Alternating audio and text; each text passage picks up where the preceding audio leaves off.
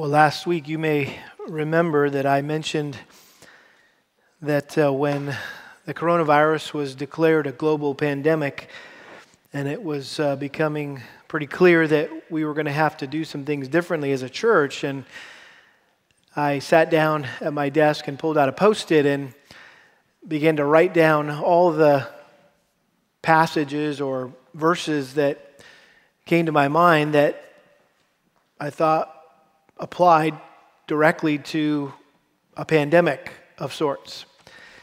And so um, I've been working my way through those texts, and I trust that you've found these um, messages over the past few weeks helpful.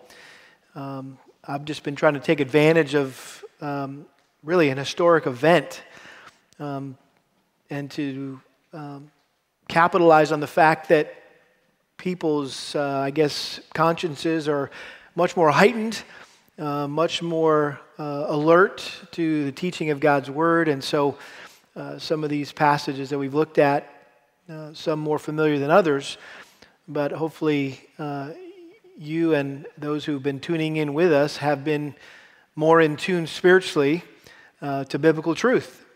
And so, I've been just trying to take advantage of this opportunity to um, help people to see the, the unshakable foundation that we have in God's Word when we, when we find ourselves in the midst of uh, uh, unstable times. And so, one of the first uh, passages that I wrote down on that little post it was Psalm 23. And I've been thinking about doing it, thinking about doing it, thinking about doing it. And I thought it would be appropriate today, uh, as the last time, Lord willing, that we will have to meet apart like this. Uh, but this would be a good text to maybe um, uh, use as an exclamation point, perhaps, uh, to all that we've been learning about God's goodness, God's faithfulness uh, in trying times. And so, if you have your Bibles, uh, turn with me there to Psalm 23. And I'd like to read it for us, even though it is very familiar, I'm sure, to most of you. But let me just read it and pray, and we'll get into it. Psalm 23 The Lord is my shepherd, I shall not want. He makes me lie down in green pastures, He leads me beside quiet waters. He restores my soul. He guides me in the paths of righteousness for His name's sake. Even though I walk through the valley of the shadow of death, I fear no evil, for you are with me. Your rod and your staff, they comfort me. You prepare a table before me in the presence of my enemies. You've anointed my head with oil, my cup overflows. Surely goodness and loving kindness will follow me all the days of my life, and I will dwell in the house of the Lord forever. Father, we thank you for this opportunity to once again open your word and to have you speak to us by your Spirit. We know that you um, inspired David to write these words that have become very familiar to most of us, if not all of us. And I pray that the familiarity that we have with this psalm would not uh, cause us to miss the richness of the truths that are here. And that as we meditate on these principles, on these promises this morning, that our hearts would be refreshed, our hearts would be renewed, and uh, Lord, that we would be uh, more in love with you as our great shepherd when we leave here today, we pray. In Jesus' name, amen. Well, as I mentioned already, today is Mother's Day, and it's the day we get to celebrate our moms and express to them how grateful we are for them and let them uh, know how much we appreciate them for all the things that they do for us. Um, they birth us, uh, they lovingly nurture us and care for us and raise us and tirelessly, tirelessly serve us as our cook and our maid and our teacher, our tutor, our nurse, our chauffeur, our seamstress, our troop leader, our team mom. I mean, you name it, they do it or they've done it. And uh, one of the most heartfelt and endearing ways to praise and honor our moms is either saying to them or giving them something with that popular phrase, best mom ever. Some of you may have given um, your mother a card already, or a mug, or something, a sign uh, to put somewhere, best mom ever. Well, that's essentially what David was doing in this psalm, not to his mom, but to his God. He was praising and honoring God as the best shepherd ever. Now, as I read through this psalm, I don't think this was written by David when he was a young shepherd boy lying on his back in the pasture, musing on God being his shepherd. It seems to me and sounds more to me like a personal testimony written towards the end of his life in which he was celebrating what a good and faithful shepherd God had been to him through all of life's peaks and valleys. From slaying Goliath to sleeping with Bathsheba, from being a fugitive hiding out in the caves to a king living in a castle. This was a song of someone whose soul was thrilled that he was one of the Lord's sheep. And he wanted to express his gratitude and appreciation for how well God took care of him, while at the same time, he wanted to build our faith and confidence in God to be the same kind of shepherd to us as he was to David. Well, it goes without saying that the 23rd Psalm is the most well known, most beloved, most memorized, and most quoted passage in the entire Bible. And this brief psalm with six simple, straightforward verses, just 55 words in the original Hebrew, is arguably the most refreshing and reassuring segment in all of Scripture. Its beautiful poetic words have ministered to countless souls in countless situations. Throughout the centuries, people from all over the world in all stages and stations in life have turned to this psalm to find comfort and peace and hope. Even though it was written some 3,000 years ago, there's no other psalm more relatable, more relevant to our lives than Psalm 23. It addresses the, the entire spectrum of human experience, and that's why it sounds equally appropriate, whether it's read at a wedding or printed in the bulletin of a funeral. It applies to every believer, both young and old, to brand new Christians and seasoned saints alike, to those who are taking their first steps and following the shepherd, to those who have been walking with the Lord for many years, to those who are rejoicing, and to those who are mourning. And really, one sermon is not enough to plumb the depths uh, of this great psalm. Uh, some of you may remember, I think around seven years ago, uh, we had a summer super study, and I chose to preach through Psalm 23 and do a six week exposition of this psalm. And uh, I was toying with the idea of uh, repeating that series uh, here on Sunday morning, starting today and going for the next five Sundays. But then uh, I was looking ahead to uh, back to Romans, where we left off, and the next passage is perfect for next Sunday as we gather back together again and get to experience the fellowship that we all miss so much. And so, what I've done is taken six sermons and turned them into one. And I know you're already getting nervous now. You're thinking, okay, we're going to not have Mother's Day lunch. We're going to have to have Mother's Day supper because we're going to be here all afternoon. No, we're going to do our best to uh, take uh, what was originally some 60 pages down to under 20. So, um, what I'd like us to do is just, just to see this psalm in six sections. And each verse kind of stands alone uh, in its own section. And so, verse 1, we see the shepherd's person. Uh, verse 2, we see the shepherd's peace. Uh, verse 3, we see the shepherd's plan. Verse 4, we see the shepherd's protection. In verse 5, we see the shepherd's provision. And verse 6, we see the shepherd's palace. Or if that seems too ostentatious for this analogy, maybe you could just call it the shepherd's pen, albeit an eternal pen, as we'll see. So let's look first of all at the shepherd's person in verse 1. David writes, The Lord is my shepherd, I shall not want.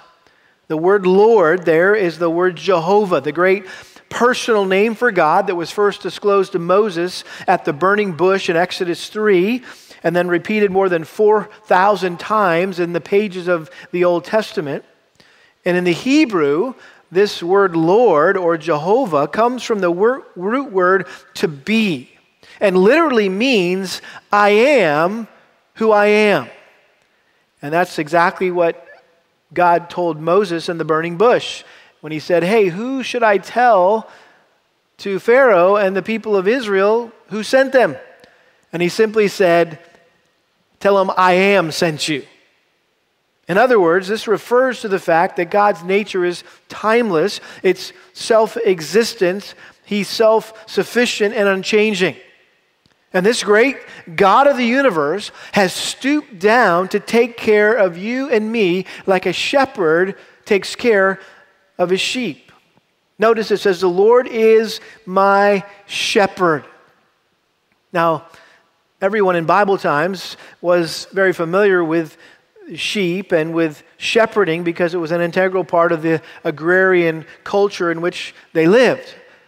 But few of us in the modern industrial age in which we live have had any exposure to sheep and shepherds. But you need to know there is no profession that more accurately depicts our relationship with God than a shepherd with his sheep. Now, you know, David was a shepherd, but it was God who originally came up with this analogy to describe his relationship with his people. And throughout the Bible, God likened himself to a shepherd and his people to a flock under his care. A shepherd lived with his flock of sheep 24 hours a day, seven days a week, 52 weeks out of the year, and the task of caring for those sheep was unending.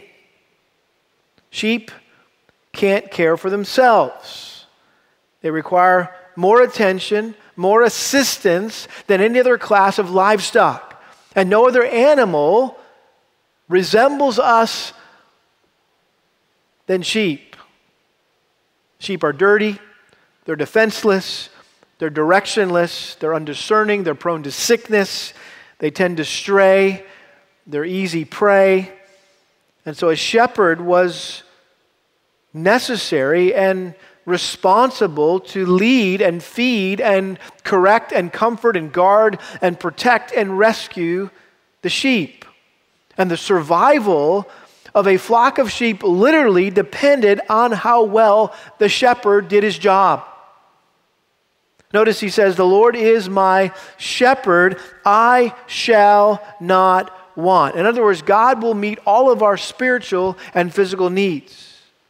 I mean, how could we possibly lack anything if the infinite God of the universe is responsible for taking care of us? Again, we need to keep in mind that God never promised to give us everything we want, but He did promise us, uh, promise to meet all of our needs. And so David wasn't saying here that God will give us everything we want but because He is our shepherd, we have everything we need. Years ago, it was uh, common for uh, pastors to um, uh, promote their sermon in the Saturday newspaper, whatever the sermon title was going to be for the next day, they would print it in the newspaper. And so uh, uh, the story goes that a pastor uh, called the local newspaper years ago to give them his sermon title, and he said, My sermon for tomorrow is The Lord is my shepherd. And the reporter on the other end said, Is that all? And to which he replied, That's enough. Well, the next day, the newspaper read that the sermon title was this The Lord is my shepherd, that's enough. And that's essentially what David is saying here that because the Lord was his shepherd, that was enough. That's all he needed. He was good.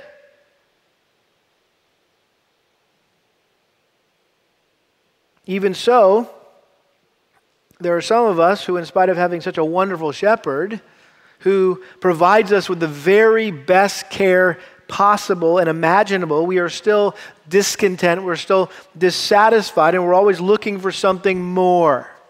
always wanting something else. And the grass always looks greener on the other side of the fence to us. Some of you are, I'm sure, familiar with the classic book written by Phillip Keller called A Shepherd Looks at Psalm 23. And uh, Phillip Keller was not only a shepherd, but he was also a pastor. And so he brings some great um, imagery and some great, um, I guess, uh, uh, information about shepherding and, and really opens up uh, our understanding of what uh, Psalm 23 is really all about. And he mentions at the beginning of his uh, book about a sheep that he once had that no matter how well he cared for her, uh, she would always be looking for a hole in the fence, uh, a place that she could crawl under or jump over to go into the neighbor's pasture, uh, which was no way better than the pasture she had. And uh, he nicknamed her Mrs. Gadabout. And uh, sadly, because Mrs. Gadabout never learned her lesson, and she began leading others' sheep, her own sheep, and other sheep astray, he had to send her to the butcher um, because of her waywardness. But um, that's a good example, uh, unfortunately, of some of us. That we could be called Mr. or Mrs. Gadabout because we are always looking for a place to, to go. Uh, the grass looks greener, and God has given us all that we need, and yet it's not enough, or so we think. And so the fact is that when we have the Lord as our shepherd, we have everything we need. We don't need anything else. So that's the shepherd's person. Uh, secondly, let's look at the shepherd's peace. The shepherd's peace in verse 2. He makes me lie down in green pastures and leads me beside quiet waters. Now, at first glance, this appears that David was simply referring to how God provides us the most basic needs of our life, which is food and water. Um, in other words, God makes sure that we always have enough to eat and drink.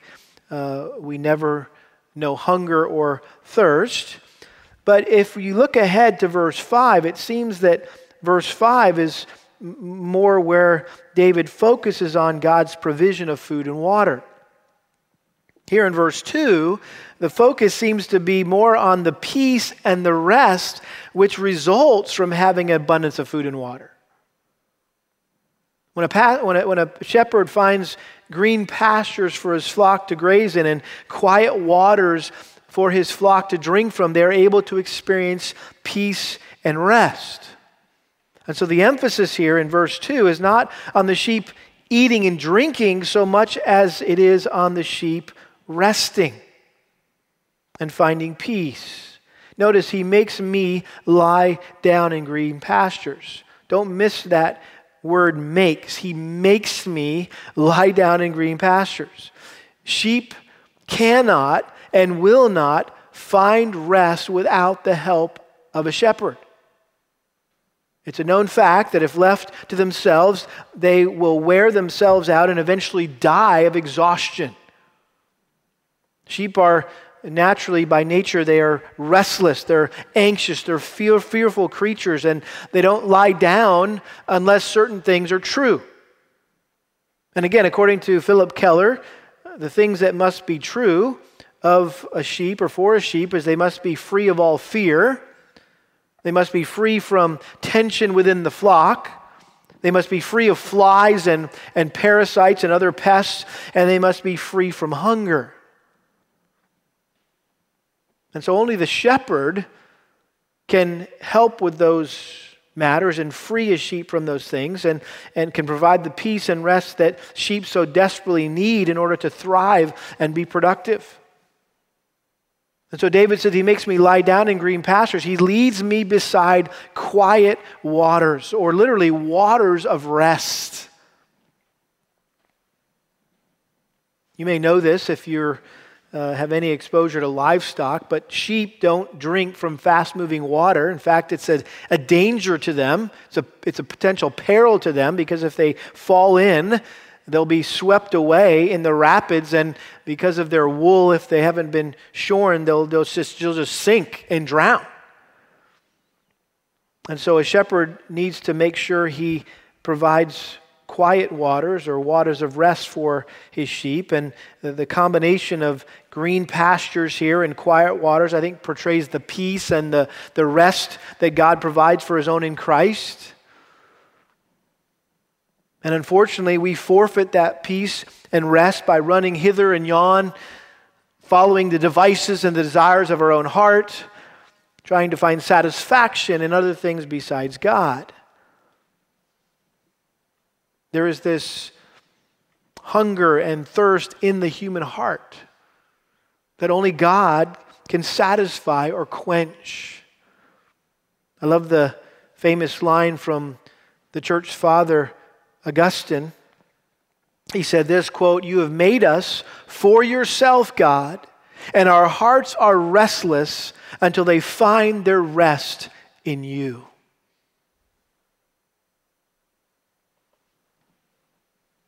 I think, practically speaking, here, once we've come to know Christ, we need to pursue intimacy with Him by spending time with Him in his word and in prayer. And so reading the word and listening to sermons like you're doing right now is, is like uh, grazing on or drinking in Christ. And so we must have a regular intake of the Word of God, and we also must learn to wait on God and trust in God through prayer. They don't call it a, a quiet time for nothing. And hopefully, you're in the habit of spending time alone with the Lord every day, having some quiet time by those uh, in those green pastures and by those quiet waters. And so that's the shepherd's person and the shepherd's peace. Now let's look thirdly at the shepherd's plan in verse 3. David goes on and says, He restores my soul. He guides me in the paths of righteousness for his name's sake. So even though our shepherd brings us to the best grazing lands near an abundant supply of water, we have a tendency to wander away looking for something better to satisfy our thirsty, hungry souls we all can relate too well to that famous line in the hymn, Come Thou Fount of Every Blessing, prone to wander, Lord, I feel it, prone to leave the God I love. This is the regretful heart cry of every honest believer, regardless if you've been saved for a week or for, for 40 years. There's not a member of God's flock who hasn't wandered away from Him at some point, even if it was just in our heart and our mind. And that's when we need the, the Lord to restore our soul and to get us back on the right track spiritually. And so that's what David's talking about here how he restores our soul. He brings us back to our original condition, if you will. Uh, for those of you that maybe restore old cars or restore furniture, that's what the idea is, is just getting that thing back to its original condition. So, spiritually speaking, this refers how God ministers to his downcast and disobedient sheep. Psalm 42 11. Why are you downcast, O my soul? 2 Corinthians 7 6 it says, God comforts the downcast.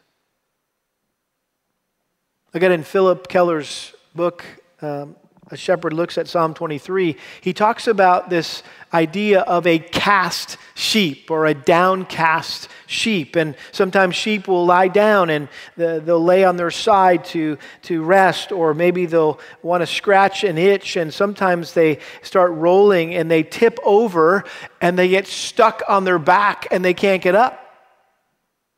And they literally just lay there flailing their legs. And if the shepherd doesn't find them in time and help them get back on their feet, they could die. Well, David himself experienced God's restorative work in his life. If you know the story of David and how he uh, had this uh, mercurial rise, um, very successful uh, king, and at the height of his um,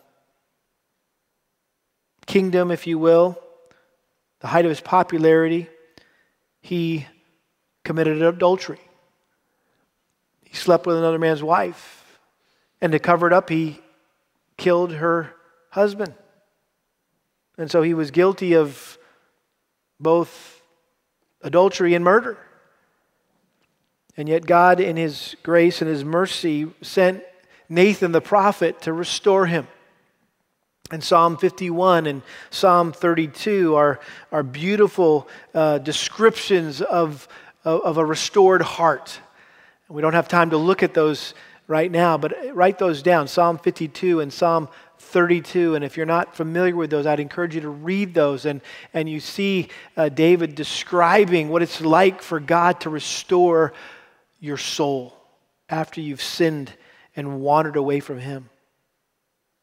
1 John 1 9, we're familiar with this text. If we confess our sins, God is faithful and just to forgive us and to cleanse us from all unrighteousness.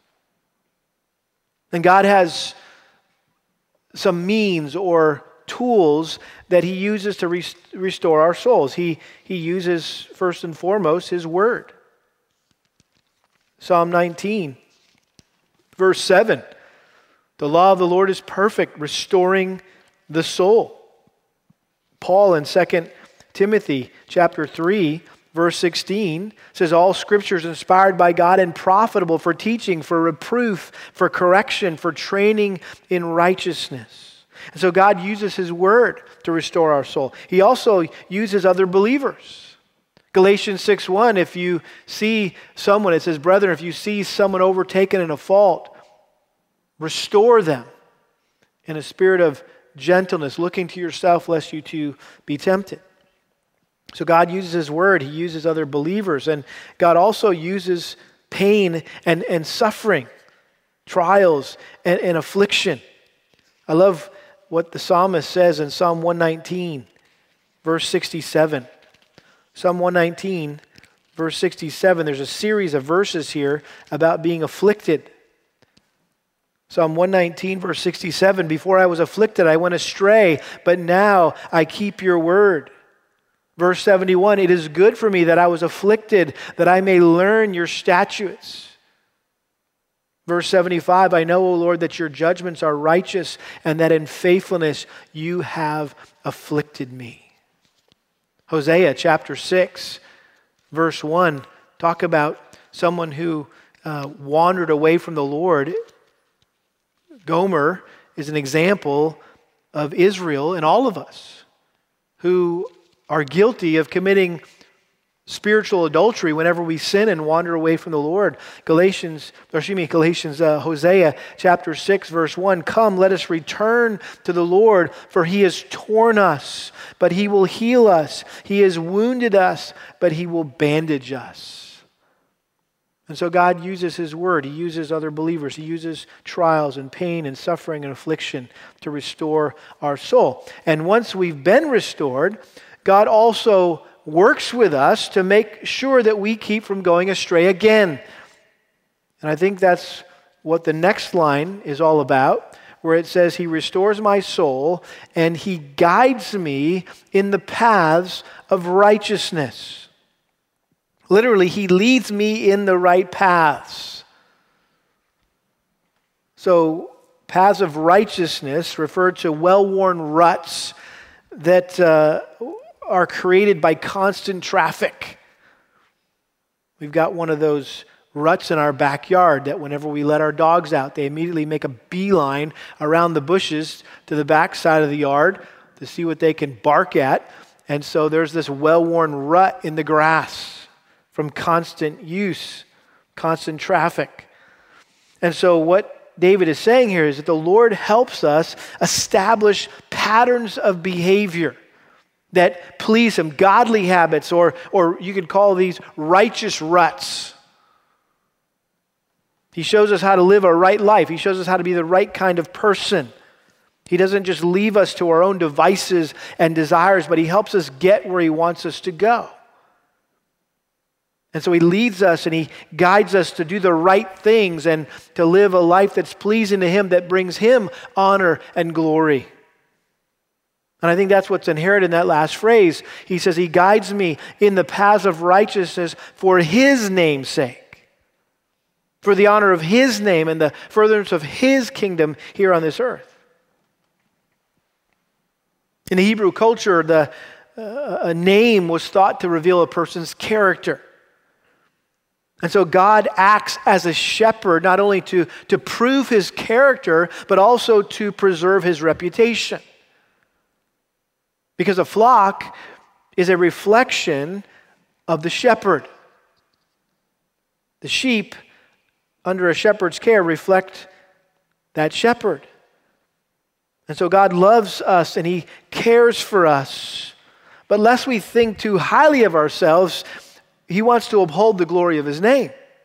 And while he values us, he values far more his own reputation. And so he does all of this for his name's sake, for his honor, for his glory. And so there's the shepherd's plan for our lives. Now let's look at the shepherd's protection the shepherd's protection in verse 4. It says, Even though I walk through the valley of the shadow of death, I fear no evil, for you are with me. Your rod and your staff, they comfort me. Now, some of the paths that God leads us to or leads us down are not what we would choose, but we can be confident that He knows what's best for us and how to get us where He wants us to be in our lives. And so, as we faithfully follow Him, He will inevitably lead us all through dark valleys. The good news is it's usually in life's darkest valleys when we draw closest to Him and He draws closest to us. From a shepherding perspective, during the, the summer season when the snow finally melts on the mountaintops, a shepherd will often lead his sheep to the prime grazing available on the higher ground. Unfortunately, however, the best route to get to these alpine meadows is oftentimes through treacherous ravines and precarious gulches with, which pose many threats to the sheep. And it's during these dangerous journeys when the sheep walk most closely with the shepherd. They, they huddle in close to the shepherd. And the shepherd provides the most intimate care and protection for the sheep. Notice how the pronouns change here in this verse. Everything was in the third person. He makes me lie down in green pastures. He leads me beside quiet waters. He restores my soul. He guides me in the paths of righteousness. But notice what it says I fear no evil, for you are with me. Your rod and your staff, they comfort me. David went from talking about the shepherd to talking to the shepherd. Again, a picture of the, the intimacy that we enjoy in these valleys of the shadow of death. Now, typically, this is interpreted as a reference to death, the valley of the shadow of death. Um, but it's literally translated just the valley of deep darkness. So I think David had in mind not only death, sure, death applies here. Uh, that, that is life's ultimate valley, if you will, but it's also the, the trials that we must go through in life and throughout life. Life is filled with all sorts of hard, scary situations which can be likened to valleys. Like when your employer says to you, You're fired, or you're furloughed, or we need to let you go, clean out your desk. Or when the doctor says your baby will never be normal. Or when you find that stash in your son's closet, or your teenage daughter tells you that she's pregnant, or a doctor tells you you have cancer, or your spouse says they want a divorce.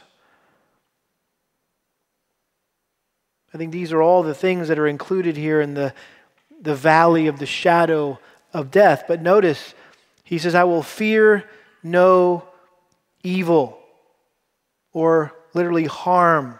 Why? For you are with me.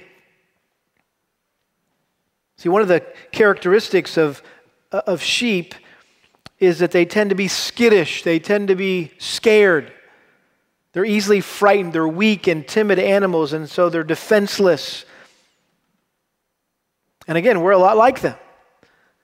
And the biggest problem that we deal with whenever we face trials and tribulations is typically fear. But David reminds us here that we have nothing to fear. Why? Because the Lord is with us.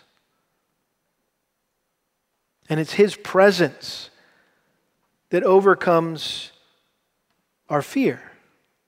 And knowing that God is the one who led us into that scary place, and that He'll be with us in that scary place to protect us and to guide us through that scary place. Notice, even though I walk not in the valley of the shadow of death, but through the valley of the shadow of death,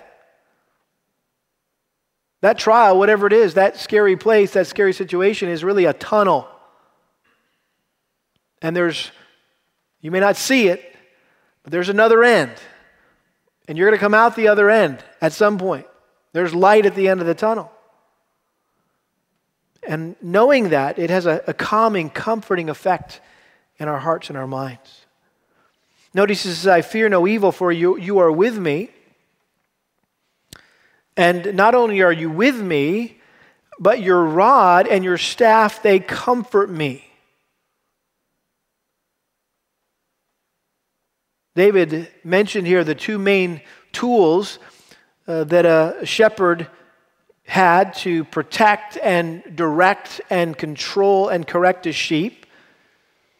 The first tool was the rod or a club, which was used to fend off or beat down wild animals like lions or bears. And David mentioned that in 1 Samuel that he uh, used the the, the rod or a club to, to fend off and kill wild animals that were trying to uh, attack and devour his, his, his sheep.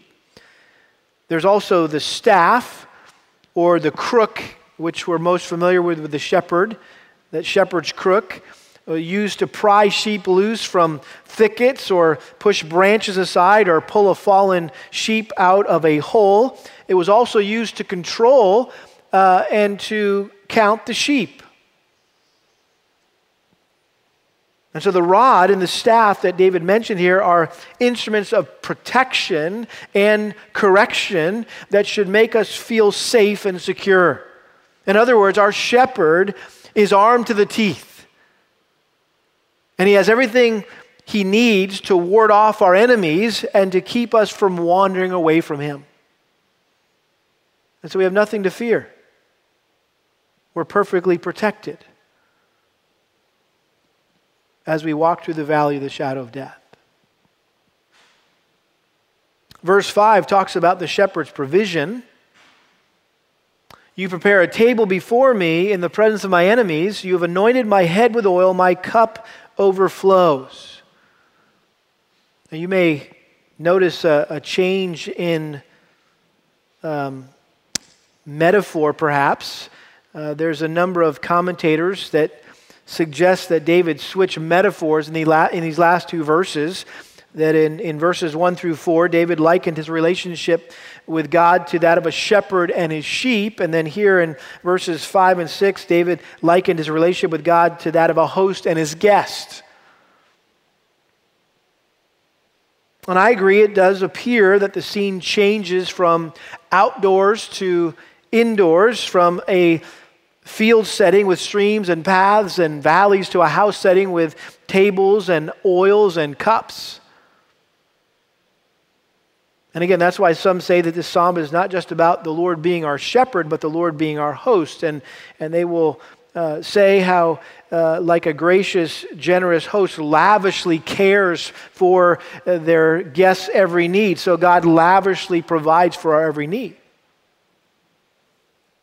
And while all that is true, I think there's good reason to believe that David maintained the shepherd sheep analogy throughout the entire song. Why do I say that? Because I think this psalm is not stationary, but migratory. In other words, the, the flow of this psalm follows the seasonal movements of a flock of sheep. And David was simply recounting a year in the life of a sheep. And in early spring, the, the, shepherd would care for his sheep among the green pastures and the quiet streams near uh, his home. Then, as the summer heat began to scorch the grass there, the shepherd would move the sheep to higher ground through the valleys to the prime grazing available in the mountain meadows. And before a shepherd would bring his sheep to those high places, he would go ahead of them and prepare the field. In fact, the flat meadows in the mountains are referred to as the tablelands. And so, with that in mind, it makes sense when he says, You prepare a table before me in the presence of my enemies. A, a, shepherd would go and carefully inspect the meadow and clear the grazing area of poisonous plants and hunt down and, and, and remove any dangerous predators like wolves or coyotes or cougars or bears. And so David was simply picturing how God prepares a meal for his flock in the midst of our enemies, in the midst of our troubles and problems and pains. And we can have a, a feast and we can feast to our heart's content in complete peace and complete security, even though we find ourselves oftentimes in a hostile environment or in hostile situations or around hostile people. And notice he says, You've anointed my head with oil. And again, some believe this refers to what a host would do when a, when a guest would enter their home after a long journey to refresh them from their travels. They would anoint their head with oil. But if David still had in his mind the image of a shepherd caring for his sheep, then the anointing of the head with oil had a different meaning. And you know this that oil in the Bible was used not only to refresh guests, but also to anoint kings and priests for service, but also to soothe and to heal wounds. And so a shepherd would put oil on the scratches and bruises of the sheep to help them heal. He would also use oil as a bug repellent. And again, Phillip Keller's book, uh, The Shepherd, A Shepherd Looks at Psalm 23, is very helpful in, in, in um, uh, expanding out this whole idea of, of anyone who has ever cared for livestock knows how bugs can drive animals crazy and how it helps to, to, to, to somehow medicate them. And so a shepherd would pour oil uh, over a, a, sheep's head and in his ears to uh, keep away the flies and, and the pests.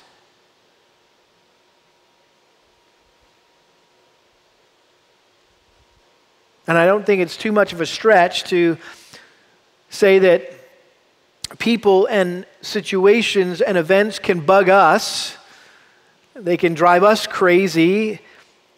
And that's why God anoints us with His Holy Spirit to help us to deal with them and to produce in us the fruit of the Spirit love, joy, peace, patience, kindness, goodness, faithfulness, gentleness, and self control. Notice he ends this verse. He says, You've anointed my head with oil, my cup overflows. That word overflow is a, is a Hebrew noun that means an abundance. It, and it comes from a verb meaning to be satiated or, or saturated or just completely soaked or drenched. And so, what David is saying here is that in, all, in spite of all the problems in his life, all the enemies that he faced in his life, he was drenched with blessings from heaven. And so, we can go to school on David here and as we consider all the riches that we have in Christ, that no matter what's going on in our lives, no matter what we're facing, we can burst forth with praise and simply say, you know what? My cup runneth over. God is like that waiter or waitress at the restaurant. I know you've kind of maybe forgot what that's like because you haven't been to one for a while, but right, that waiter or waitress, that attentive server who's just there every time you turn around filling up your water glass or filling up your tea and they just don't, they never let it get, you know, down below a, an inch. And they just keep filling you up, filling you up, filling you up. And so that's the shepherd's provision. And then finally, in verse 6, we see the shepherd's pen. That didn't seem climactic enough, so I decided to go with palace, the shepherd's palace. And notice how the tense suddenly shifts here from present to the future. Surely goodness and loving kindness will follow me all the days of my life, and I will dwell in the house of the Lord forever. And so, as David reflected on all that the Lord had done for him throughout his lifetime, it gave him hope, it gave him confidence about what he would do for him in the future. He was basically saying, hey, you know what? The Lord's been faithful to me in the past, and He'll be faithful to me in the future. He'll be faithful to me to the end. We all know and love that classic hymn, Great is Thy Faithfulness. That one verse, pardon for sin and a peace that endureth thine own dear presence to cheer and to guide, strength for today and bright what? Hope for the future or bright hope for tomorrow. Do you have that bright hope for tomorrow? Sadly, many people, including Christians, they're worried about tomorrow. They're fearful of what the future holds, which is our natural sinful tendency to, to, to, be anxious, to be fearful about what will happen to us in the future because it's all unknown to us. But here, David looked at the future with a sense of anticipation because he was absolutely convinced that no matter what happened to him, God's goodness and loving kindness or mercy would be right there with him, just like they always had been. Kind of like two shepherd dogs, just kind of going along next to him, flanking him on his left and his right, directing his life, guiding him along at the command of the shepherd. And he knew in the end that God would lead him and take him home to live with him in heaven. And so, in this final verse, I think what David was describing is how when fall came, the shepherd would lead his flock back home where they would spend the winter together in the safety of the pen. And this was a, a triumphant journey home. And so that's why he says, surely. Not possibly or not hopefully, but certainly. Again, this wasn't just wishful thinking here. This was total confidence in the reliability and the trustworthiness of God. There was no doubt in David's mind that he would only and exclusively experience God's goodness and loving kindness. Surely goodness and loving kindness will follow me all the days of my life. Goodness and loving kindness are two of the Lord's premier attributes. And they're often found together in the Psalms. And in David's mind, they were two inseparable components of God's comprehensive care of him. Goodness provides our every need, mercy pardons our every sin. And so David knew that God would always be there to provide whatever he needed and to pardon whenever and however he sinned. And God promises to be there for you as well, to provide whatever you need and to pardon whenever and however you sin.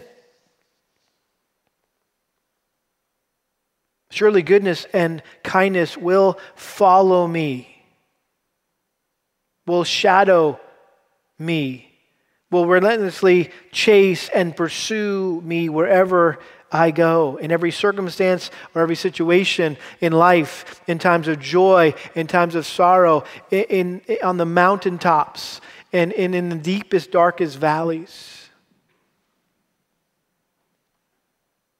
Again, if you need to, if it's helpful, consider goodness and loving kindness or goodness and mercy are, are, are the names of the, the two sheepdog, sheepdogs that God has assigned to you. And he's, uh, he's directing your life through them.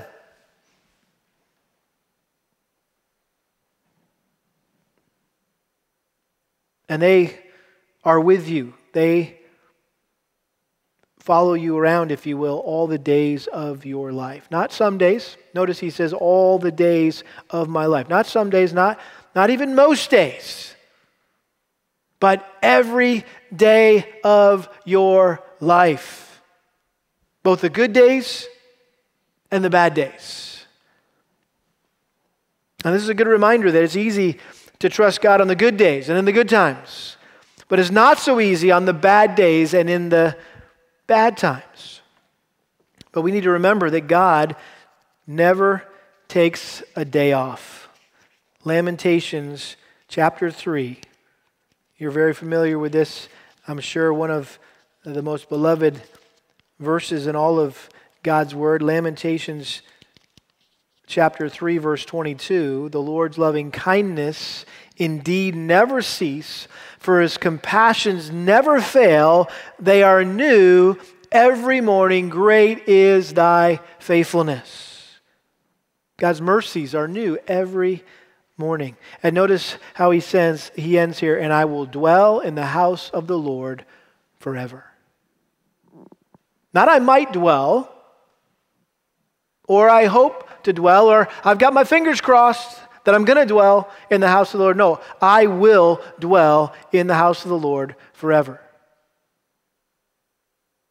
And if you're familiar with some of other some of the other psalms or songs that David wrote, you know that he often talked about his desire to be in the house of the Lord. Psalm 27, 4. One thing I've asked from the Lord, that I shall seek, that I may dwell in the house of the Lord all the days of my life. Psalm 84, 10. For a day in your courts is better than a thousand outside. I would rather stand at the threshold of the house of my God than dwell in the tents of wickedness. And so, once again, David was expressing how much he was looking forward to the sweet communion and the fellowship he would have with God in heaven forever.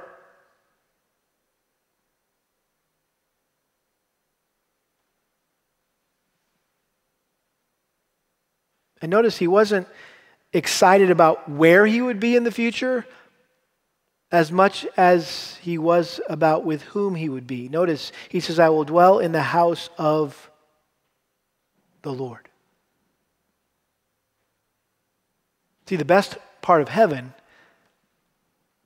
is the fact that Jesus is there.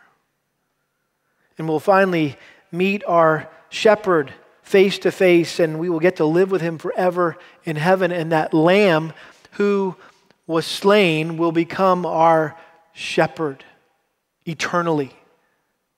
It says that in Revelation chapter 7, verse 17. But the only way that this will be true of us, the only way that you will ever live forever in the Lord's presence is if we know Him as our shepherd.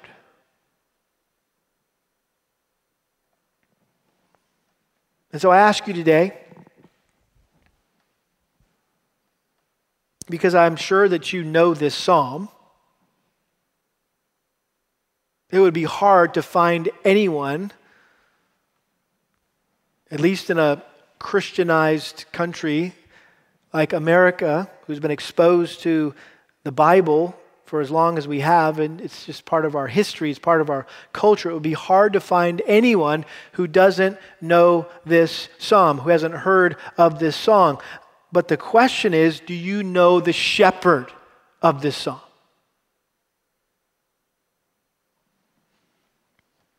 See, everything in Psalm 23 hinges on one little pronoun in that first line in verse 1 the Lord is, what does it say?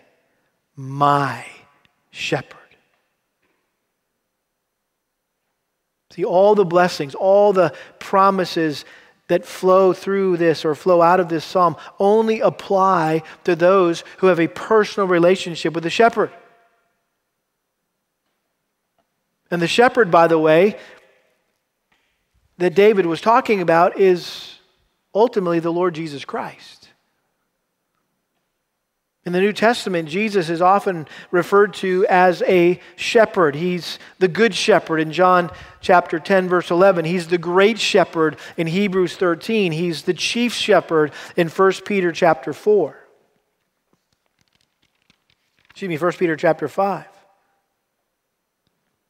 Let me read for you 1 Peter chapter 2, verse 24 talking about Jesus, how he himself bore our sins in his body on the cross. In other words, he took our sins upon himself and endured the wrath of God against our sin. He bore our sins in his body on the cross so that we might die to sin and live to righteousness. For by his wounds you were healed. For you were continually straying like sheep, but now you've returned to the shepherd and guardian of your souls. And so, in order to have a personal relationship with the shepherd, you need to admit that you have wandered away from him. That you're a sinner who deserves to be punished forever in hell and to dwell in hell forever away from the presence of the Lord.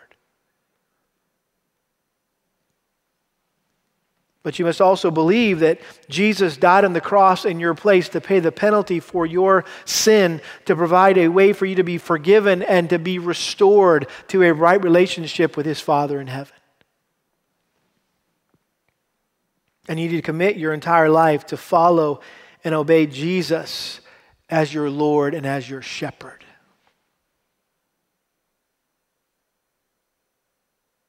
The Bible says if you repent of your sin and return to the Lord, that the Lord will rejoice over you like a lost sheep that has been found.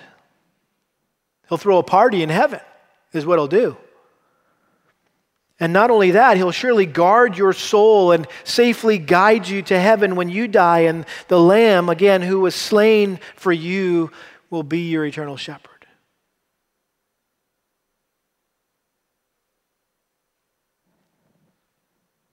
Your only other option is to be a sheep without a shepherd. That's how Jesus described people who didn't know him, didn't have a personal relationship with him. In Matthew chapter 9, verse 36, he saw the people and he felt compassion for them because they were distressed and dispirited like sheep without a shepherd. There's nothing more hopeless, there's nothing more helpless than being a shepherdless sheep.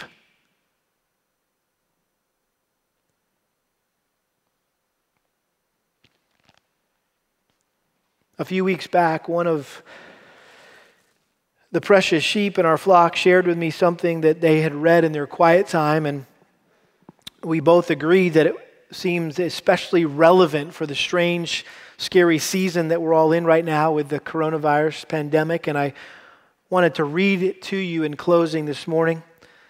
This is from the classic devotional by L.B. Cowman, Streams in the Desert. This is the entry for January 14th. And uh, they were describing how a shepherd always walks ahead of the sheep, the, the shepherd is always out in front.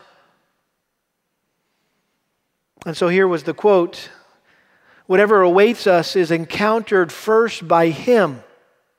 And the eye of faith can always discern his majestic presence out in front.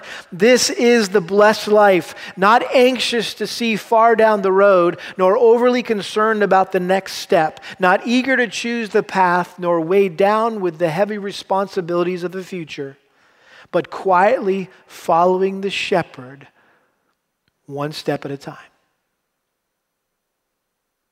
That's a blessed life.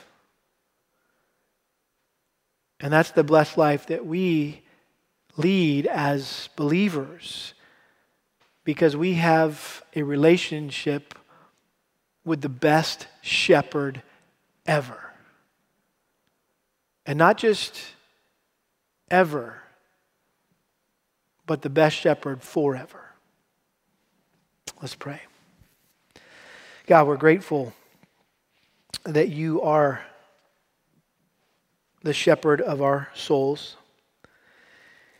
And I pray, first of all, for those who fit into that category of sheep without a shepherd. That they're wandering through life helplessly and hopelessly, headed for hell, because they've never returned to you and repented of their sin and place their faith in Jesus Christ, would you grant them today repentance and faith? Lord, would this beautiful, powerful picture of what a great shepherd you are woo them to want to come under your care, to want to be a part of your flock? And Lord, those of us that uh, you've already called out to be a part of your flock, we've heard your voice, and by your grace we've responded. Lord, may our hearts just be so filled with joy and comfort and peace and rest and hope and confidence. Particularly as we look to the future, and while we look ahead, we don't know what's out there. But that doesn't matter because when we look ahead, we see you out in front leading us. And so grant us grace just to be faithful followers of you, taking one step in faith each day, and taking each day as a gift from you, and doing the next right thing to honor and glorify you. We pray this in Jesus' name. Amen.